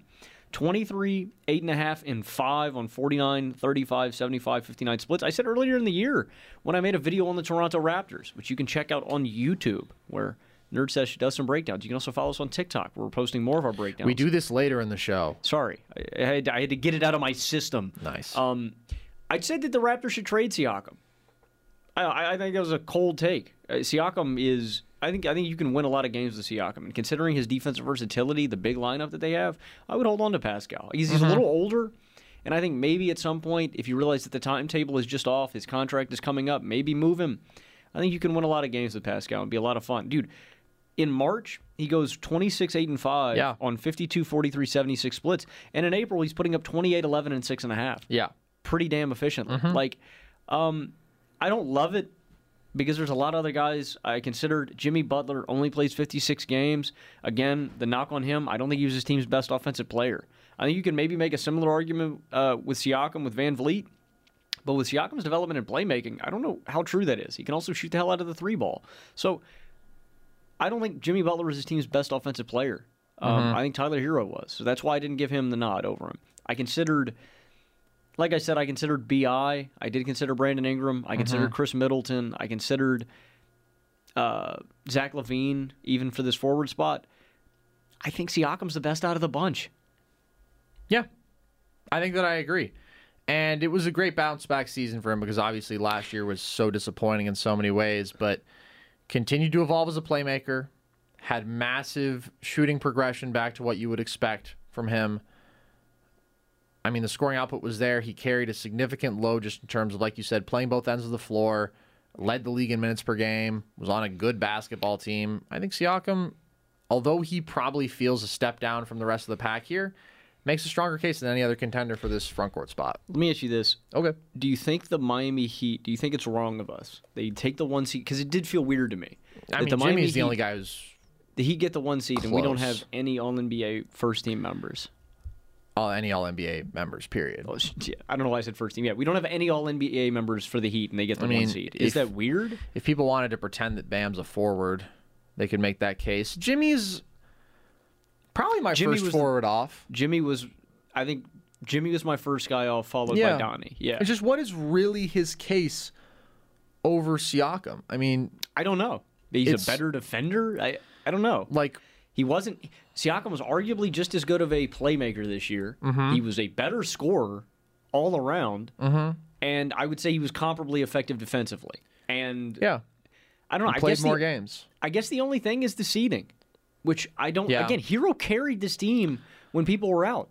Yeah, I do think there is a factor of in a vacuum, who do you want when it comes Yeah, to I want winning Ji- I want Jimmy. I want Jimmy, but this just wasn't like a great Jimmy season all around. You know, he didn't have the same control of the game and in position as a playmaker. Part of that's probably just Lowry coming in and taking those touches, but nevertheless, he has, does have a slight edge in terms of efficiency. But I don't know. I kind of shrugged at this Jimmy season, which is what's so I. weird about as good as the Heat ended up being there weren't many guys where you're like, wow, he really overperformed. It was honestly mostly the bench and then the Herro explosion. But that was so obvious so early in the year that it felt like the excitement with that almost wore off. Mm-hmm. All right. KAT is the third team center. There's really no argument against that. Any final All NBA thoughts as we get into all defense? Yeah, I mean, Catch is one of the greatest offensive big men ever. I love that. 64% true shooting, 41% from behind the arc. Like, I just think that people, Monster. I still think people are taking him for granted. Oh, He's, yeah. he's improved playmaking wise. And they will continue to. Carson's favorite, uh, you know, like second best passing big man in basketball.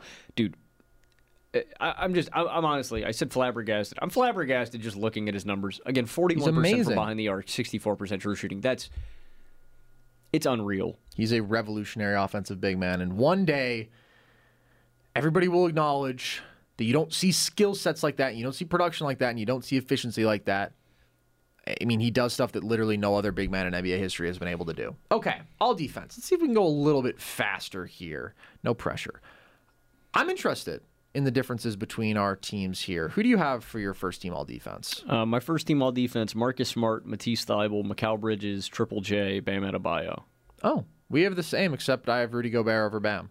Okay. That's interesting. What did you feel most conflicted about here? Um, nothing. Honestly, I was I was pretty concrete with with these five. Mikal is another guy that I just think deserves his flowers. Yeah. Um, people talk about you know the uh, how do they phrase it like the the Bruce Bowen uh, all uh, Shawn Marion All Star some some mess like that. I don't know how they phrased it. Mikal Bridge is an All Star caliber role player. The Yeah, guy's oh, the guy's 100%. he's the man. Um. Uh, Mikal, I honestly considered for Defensive Player of the Year. That was what I was most conflicted about. I, I genuinely had a debate about Mikal maybe winning DPOY. Mm-hmm. Um, no, I wasn't really conflicted. I guess my biggest thing was Rudy or Rob Williams over Bam Adebayo. Those were my two debates. Because Yeah. I think when you're looking at versatility versus Bam, I think Rob is comparable. Mm-hmm. He switches on to all five guys during a possession. He can. He's capable of doing that. He's just as impactful as a rim protector. And Yeah. then Gobert, look, man, I throw shade at him. He is on my all defense second team. Fifth in blocks per game, second in contested shots, third in defensive field goal percentage at the rim. Like, yeah, Gobert's a, still one of the best defensive big men in basketball. So I'd say Mm-hmm. those picking out my at my five spot, either Rob or Rudy or Bam was my biggest distinction, and I went with Bam. Yeah, this may upset Suns or Celtics fans. Honestly, I was probably most conflicted about thinking if I wanted to move uh, Smart or Bridges to my second team, like kind of just because there's more great front court defenders in the NBA by a decent amount than there are backcourt guys, especially in terms of impact. Once you get into the true bigs and the quasi bigs and whatnot. Because I was like, Thybulle's going to be on my first team. I already gave some of the stats earlier in terms of his playmaking impact guarding the three point line, but also just overall, he held opposing players to 6% below their average and is doing that while I believe he had the highest percentage of his minutes spent guarding the opposing player's lead perimeter guy out of any guard in the NBA. The thing is, Bridges is right up there in terms of degree of difficulty, like when it comes to his matchups, and his great off ball and is just super smart. Like Mikal Bridges is just a great perimeter defender. I still don't think he has the ceiling. I still don't think he has the intimidation factor of Matisse Thybulle. Mm-hmm. But I mean, as an all-around guy, checking guards, you know, he doesn't really handle the big wings as well. But he doesn't need to to be a great all-around defender. So that, yeah, I mean, so that's honestly what I considered. Who can guard Giannis though? Nobody. Uh, just laughing at that 50 piece. Yeah, well, sure. That was peak Giannis. That was just, I don't know, crazy stuff. So yeah, that was maybe it for me. And like as we get into the second team, I just wish I could have had more bigs. like my second team guards, I just feel I just wish I could add more players for real. like I don't know. Uh, go through your second team, and then I'll talk about the guys who it's bumming me to leave off. Uh, here, I'll start off with two guys that have bummed me to leave off. Okay. Draymond and Jrue Holiday sucked. Um, here's my All NBA second team: Fred VanVleet, Herb Jones, Giannis Antetokounmpo, uh, Rob Williams, and Rudy Gobert. Okay. So we have a lot of similarity. Herb. Wow. So yeah, I liked him because his name was Herb. yeah. And he, so do you have two guards there? no, I didn't. I said screw it for the all defense Okay. second team. I went with Herb at my second guard spot. Okay, interesting. I don't know if I, that's permissible. Oh, I went off the rails. I got a little too. Well, I got a little too saying, I zany, think huh? Herb is uh, probably plays more at the five than he does in the backcourt. I mean, Herb does everything. He's a wing. He's a big, but I mean, I guess you're not trying to argue that he's a backcourt guy. You're just saying that you literally don't care about the rules. Yeah, I just I just don't. I mean, he's yeah. In this case, I, I couldn't really come up with another. It was either I had to make a decision between Herb Jones and Jrue Holiday, and I did consider Jrue. I mean, Jrue's a fantastic defender. I went I with Herb. Um, okay, Yeah, I don't know. It's just tough because Herb Jones is quite literally not a guard. no, he's not at all. Yeah. Don't care. Uh, okay. Don't care. Dude, what a great draft pick, though. Can I be honest with you? I'm still choosing my second second team guard right, here spot. I'll go ahead and I'll fill in. I'll fill in some. I I'll want to have. Gary Payton the second, but he plays like 17 minutes a game. I guess I'll go with Derrick White. bruh. It's I don't know. Over Herb. Like, dude, this is the thing. Wait, wait, Herb isn't over, a wait, wait, guard. over VanVleet. yeah, I think, I think so. that's cold. I think that's cold. I I don't. I think that as much of a dog as VanVleet is, and as good of a defensive season as he's had, and as smart as he is, and as consistent as his effort is, you know, there's still just a little bit of a physical limitation. I mean, the guy is Bruh. the guy's six foot on a good day. What is that not true? He's a dog. dude. Well, I'm just saying these are the nuances that come into these conversations. No team forces more turnovers than Toronto. Yeah, because everybody around him has seven seven wingspans. I think I think VanVleet. uh, VanVleet's a really good defensive guard. He's one of my first couple Van guys Vliet's off. fantastic. He's fantastic. Gary Payton the second, though, I think is the best defender minute per minute out of these candidates who we're talking about. And maybe that's Did you just give my him the nod? Did you give him the nod? I'm still figuring that out. it's either him or You Derek want to White. go with Derrick White? Go with go with GP two. Should I? I literally. I've Yeah, never- you know what? I don't care. you know- I'm gonna go with Gary Payton the second. That's a gripe I have. I gave you a Gary Payton the second shirt. you did. You Yeah, want me to bro. wear it more? Yeah, I've never seen you in Okay, it. For I'll real. wear it more. But It was Bro. a great gift. Yeah, I think, bro. If you think GP two is Yeah. one of the best on the planet, um, what about? so let me let me ask you about uh, some of these other guards. What about like? Uh, I think Derrick White makes a good case. I genuinely do. Yeah. Um, Dejounte Murray, Pat Bev, and any any love. Uh, Dejounte in terms of playmaking, but I think that he had some regression as an overall defender this year, just with the load that increased offensively. Mm-hmm. Pat Bev, I do not acknowledge to exist as a human being.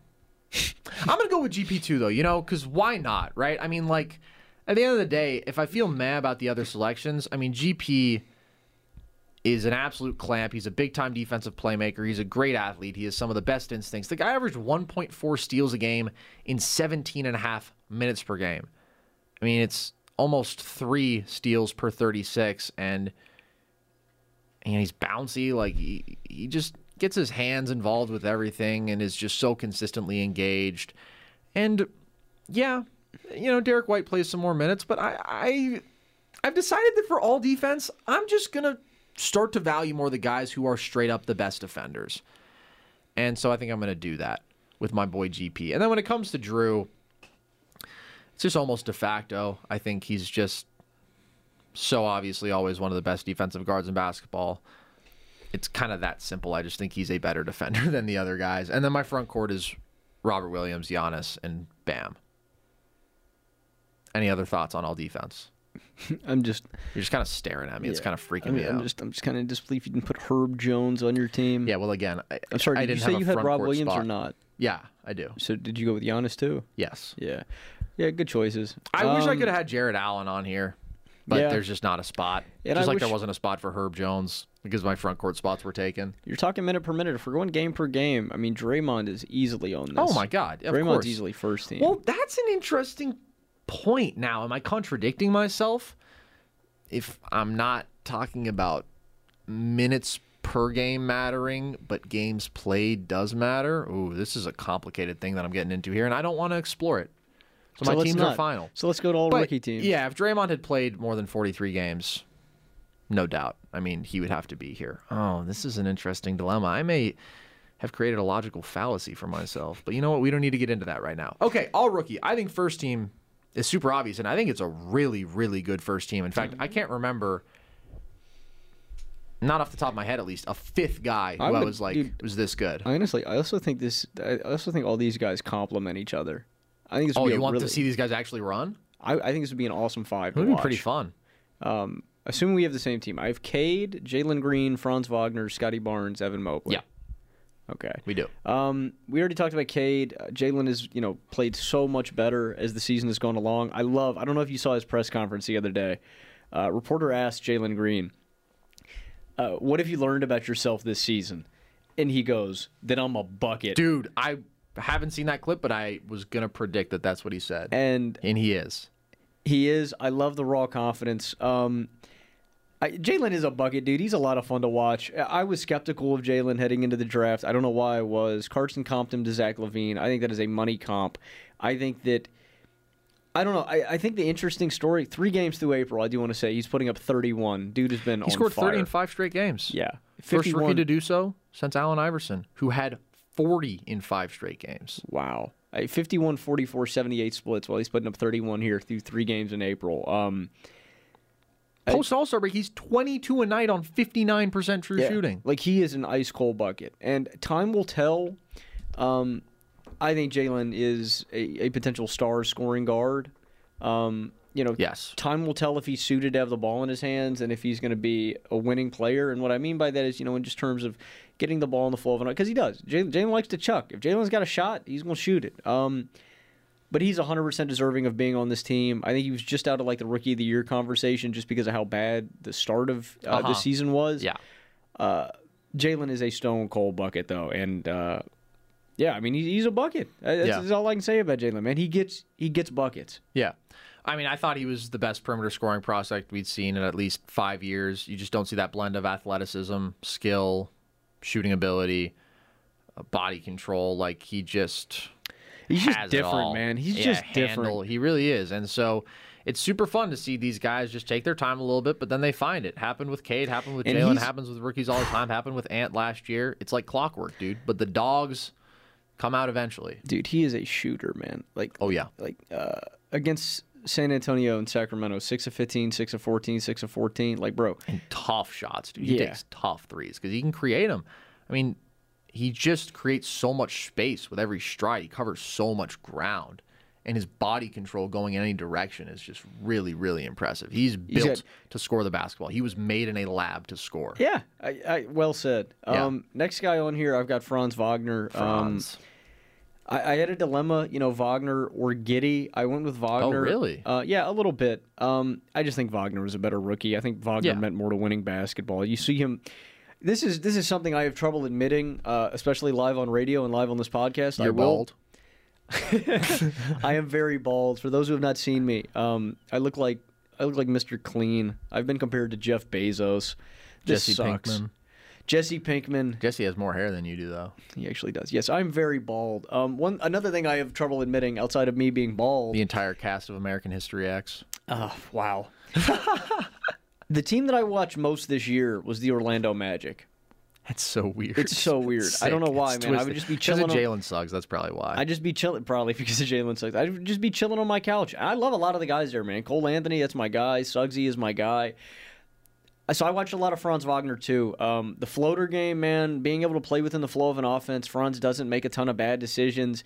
Um, he's either taking an open three, he's getting to his floater spot, he's getting to the rack, he's getting out in transition, or he's moving it within the flow of an offense. And he's a winning player. I like Franz a lot. 15, 5, and 3 this year on 47, 35, 86 splits.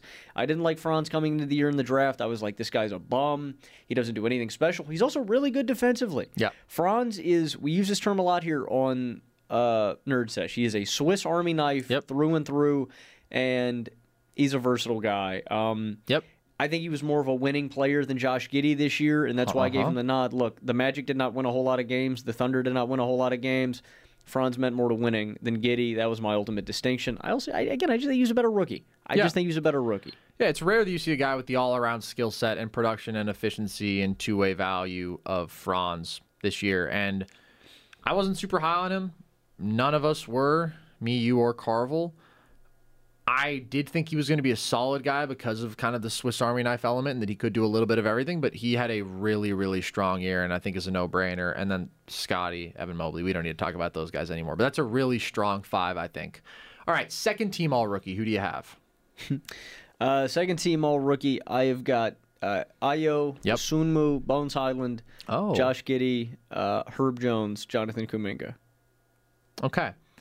The only difference is I have Chris Duarte over Bones. Hyland. Interesting. And uh, Yeah, did I? Nah, did I overlook Duarte? Let me see. I mean, I think that he ended up playing 55 games in the year, I want to say. But, like, I just think minute per minute. I love Bones. He's a bucket. He stepped up in a big way and filled a big role. But Duarte was giving you 13 a game, 37% from deep. Uh, I think I'm still rocking with Bones, Okay. man. So, what do you think is the argument for Bones? I don't know. Just being a bucket? I'm looking at his per 36 numbers right now. I want to see if 19 per 36. I want to. Duarte got a lot of run, man. That's my that's only true, thing. sure. Um, and I'm trying to think, who would I rather want? I don't know. Duarte's a tough bucket too, dude. I don't want to act like he's not. Like they are both tough bucket getters. Yeah, I just think Bones is a better bucket. That's that's gonna be my argument. I think Sure. Bones is a better scorer, and in terms of those roles, um, I think Duarte could be a really good, uh, really good. I think Duarte could be a good six man. I think Busy is nasty. Busy Bones, that is, for those who don't know. I like his game a lot. I mean, he can create tough buckets. He's a big time pure shooter. His playmaking is pretty solid. But I do think with Duarte, there's just more of the veteran subtleties, given that he's He's 24, given that he's 24 years old. He shouldn't even be here. Well, you know, if He's you want like to hold that against Jamario him, Moon in Yeah. LeBron's rookie year. I'm just not holding that against him. But uh, Bones was a little bit more efficient as a shooter. He was on a better team. Yeah. His role got significantly more important as the year went along, And he went to VCU, and he went to VCU. and his nickname Yeah. is Bones. I actually don't have a problem with that. I just think Duarte started the year really strong, and we do tend to have, I think, a little bit of a recency bias in terms of Yeah. Bones finished the year better. Duarte, as the year went along, didn't play as many games. The Pacers were just horrible. He wasn't quite as strong as he was to start the year. I thought about Davion a little bit for one of these backcourt spots. Actually, I might make an audible. I think And that might? I think that might be actually. He's progressed a lot dude, offensively the Davion year's has been gone so dirt. You know what? Screw that. I, I actually I'm making an audible moment? here. I'm Okay. going Davion to my other guard spot. That's a great take. Are you keeping Ayo? I'm Or- keeping Ayo. Yeah, I think Ayo has to be. I just mean, think Ayo and like look, yeah, you can look at raw production for Duarte or for Bones. Mm-hmm. Ayo is a winning player. Oh, 100%. I love that kid, dude. He's he's a good shooter. He plays tough defense. He hustles. He's been starting for the Bulls sometimes. I love Ayo. I- Such a predictable steal. He's just- Everybody knew he was going to be a steal. Yeah, hundred percent. Ayo is. I'm just. I don't know if I always like star potential or anything, man. But I just know he's a good. He's a damn good basketball player that Yeah. wins. And Davion, Unequivocally. I think Davion's got star written on him. What he has been doing recently with uh, with uh, Foxy out, with the Kings starting him instead. I mean, dude, 30 pieces, like 10 assist games. Yeah. Playing hard defense. Like, dude, he genuinely, I know a lot of people comp this to him, maybe just because of his name, maybe because of his skill set. I know a lot of people comped him. Um, to Donovan Mitchell. He has those flashes, dude, in the mid range where I'm like, wow, he's just a tough bucket. I don't think he ever has that ceiling. I think there's some athletic differences, but he is a damn tough bucket. And I, I will say this last game against New Orleans, um, I think he was the. oh, who was the other guy? I liked the post. I even put it on my story. Davion had 17 assists um, against the Pelicans, and I think he was like the second like the youngest King player since somebody. I'm gonna pull it up so I can get the actual stat on Yeah. here. I mean, so just to give further context, in these last nine games in which he's really been running the offense, nine assists, seven assists, nine assists, nine assists, eight assists, ten assists, nine assists, seventeen assists. And he's got five 20 pieces in a row at one point there. Yeah, exactly. But that's the thing that's tough is like obviously, I mean, that's super impressive. But the year as a whole, he just hasn't been at that level. And it was a rough shooting year for him. It was rough all around scoring and efficiency year. But I don't know, the playmaking and the defense. I think in terms of hmm, I'm conflicted now too. nobody works harder than Davion. Um, and I, I don't want to just give him that edge, but I also just think Forty-eight point six percent true shooting on the year, though. I just think so rough. I just think Davion is a better player than these guys. I think he's a better think he player. will be. I think he's a better player than Duarte. I'd want him over Duarte. I think he's a better player than Bones. I'd want him over Bones. Um, I think he's a better player than Ayo. I think Davion actually. Uh, I don't know. It maybe this is just this recent stretch of me talking. Like he's just been so damn impressive. He has. And as for the number, um, Kenny Smith, the only other rookie in Ah. Kings history to put up 17 assists in a game. Davion's twenty-three though, so he's actually ineligible for your all-rookie team. Sadly, Good point. Good Yeah. point. I don't think that's a bad choice at all. I think you could go either way. So then we have the same front court. I mean, I think that Herb has to be here. I mean, just a winning basketball player through and through, dude. Legit plus defender, super versatile, good passer, 57% true shooting, efficient as a scorer, 1.7 steals a game, 0.8 blocks a game, uh, just fearless, smart. Giddey, I think the raw production is kind of undeniable. You know, 12 and a half, 8 and 6 and a half. I mean, yeah, abysmal true shooting, 48%, but just a genius level passer, obviously, from the jump and put in a brutal situation if you were going to ask him to be efficient. When he came in with an already really underdeveloped scoring skill set that remains underdeveloped, like that's the part of his game that he needs to figure out. But I don't know. You don't see rookies produce like that know- enough to leave him off of an all rookie team. It's Yeah. pretty rare. In fact, how many rookies have ever averaged 12, 8, and 6? I'm going to look that up. Well said. You don't see rookies with a TikTok quite like this, That's and you leave them off exactly their right. all rookie team. That's what Carson said. That is Yeah, what man, I said. Um, Giddey, you know, trying to turn ugly sometimes. Man, I watch him try to turn to that floater. Oh, watch him his to scoring game is shoot, like, hideous. it's, It's absolutely actually, hideous. It's actually hard to watch. He's a bad scorer. and this is what I said about him the entire time. He's a bad scorer, but that doesn't mean that he can't overcome that. yeah, he's got a lot of life left. Um, there's a lot of time, and I mean, there's a lot of stuff to like. Him on the glass, him in transition, in the flow of an offense. Like, look, bro, if Giddey never becomes a really dominant scorer, yeah, I think there. I think he's like a, I don't know, what's a comp? A big Rubio. That's what I, I think. I've said that before. Yeah, I don't know if there's that's right. similarities there. Um, there's a ceiling on him as a player if he doesn't ever obviously you know come along as a jump shooter but i trust it and i trust oklahoma i'm so glad he went to oklahoma city though because i can't think of many better situations where he could actually what outside of going to the g league and developing his game you know what i mean Mm-hmm. So I answered my own question now. Are you ready for the list of players to average 12, 7.5, and 6 as a rookie? can i guess Sure. It's four guys, including Giddey. lebron No. i give up Okay, it's Oscar Robertson, Magic Johnson, and Ben Simmons. That's pretty crazy. ben simmons Ben Simmons. But they all did it on at least 8% better true shooting than Josh Giddey.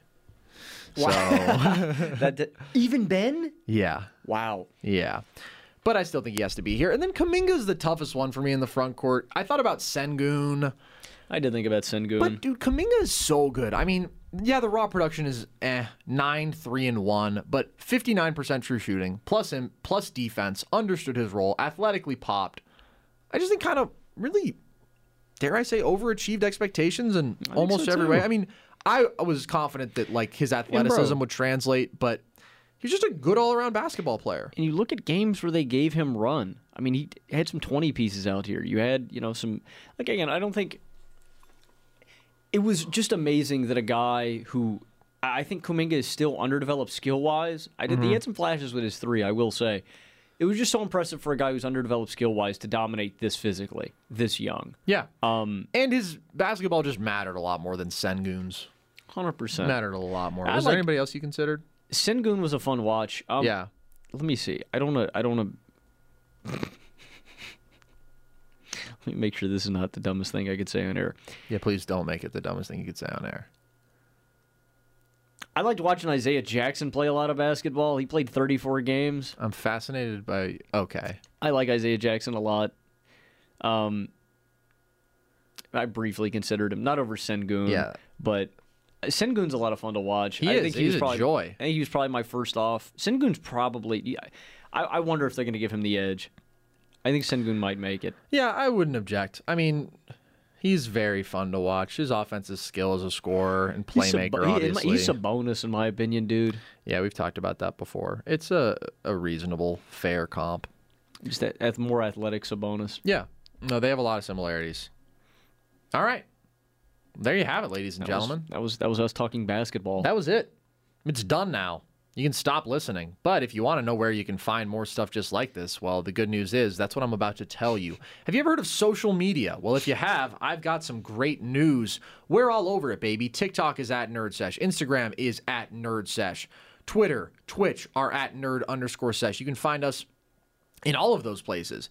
You can also listen to the podcast on all audio platforms Spotify, Apple, wherever you get your content. You can check us out on YouTube, as Logan said. You can check out our website, nerdsesh.com.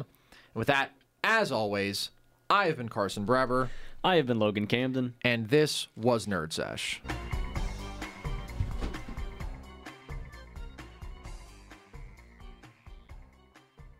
Live Nation presents Concert Week.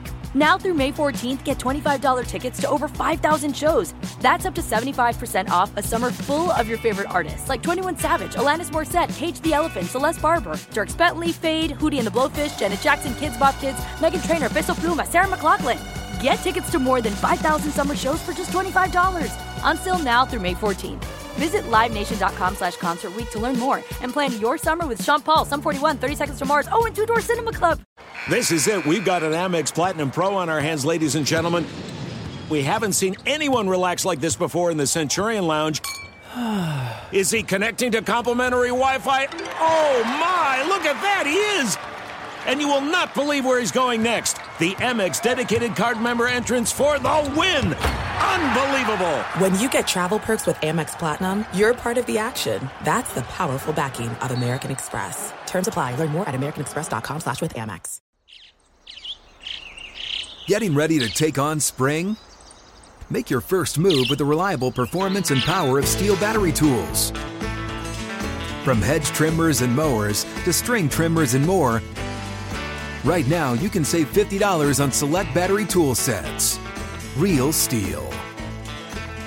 Offer valid on select AK system sets through June 16, 2024. See participating retailer for details.